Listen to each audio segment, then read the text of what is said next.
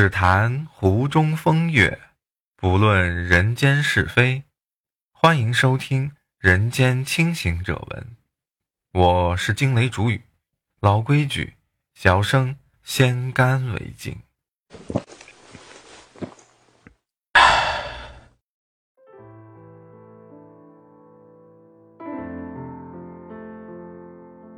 生活当中。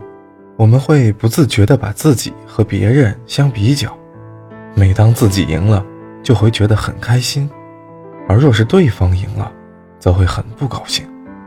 攀比这种心理似乎在我们的灵魂深处根深蒂固，且无处不在。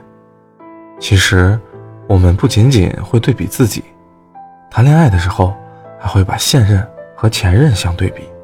我们不仅会在每一个相处的细节中。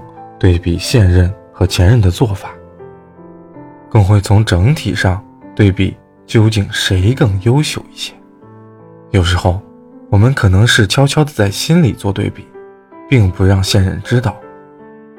但有时候，不经意间我们会脱口而出：“如果是前任，会怎样怎样。”人总是如此，有了一些过去，就喜欢各种比较。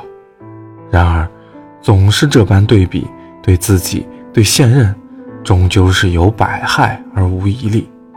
如果和现任在一起的时候，你一直把现任的家境、现任的性情、现任对你的态度，等等等等，和前任做对比，很显然，前任就算已经离开了，却也还会一直出现在你的岁月里。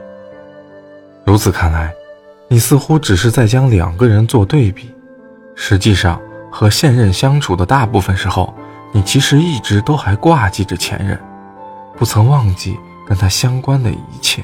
而随着你还一直做不到真的放下，不断的想起曾经，不断的惦记旧人，你就没有办法专注于现在，专注于此刻，好好的和现任在一起，把自己的日子过得更幸福，过得更快乐，向更好的方向发展。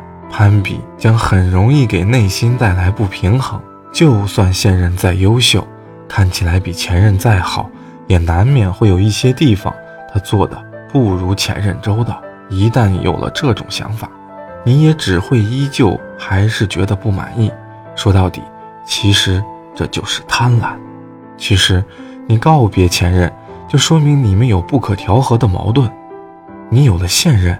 就说明他已经打开了你的心扉。感情路上也要向前走，尽量避免啊回头看。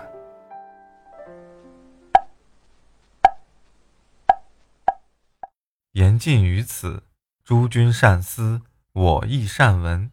欢迎点赞、关注、留下评论，小生这厢有礼了。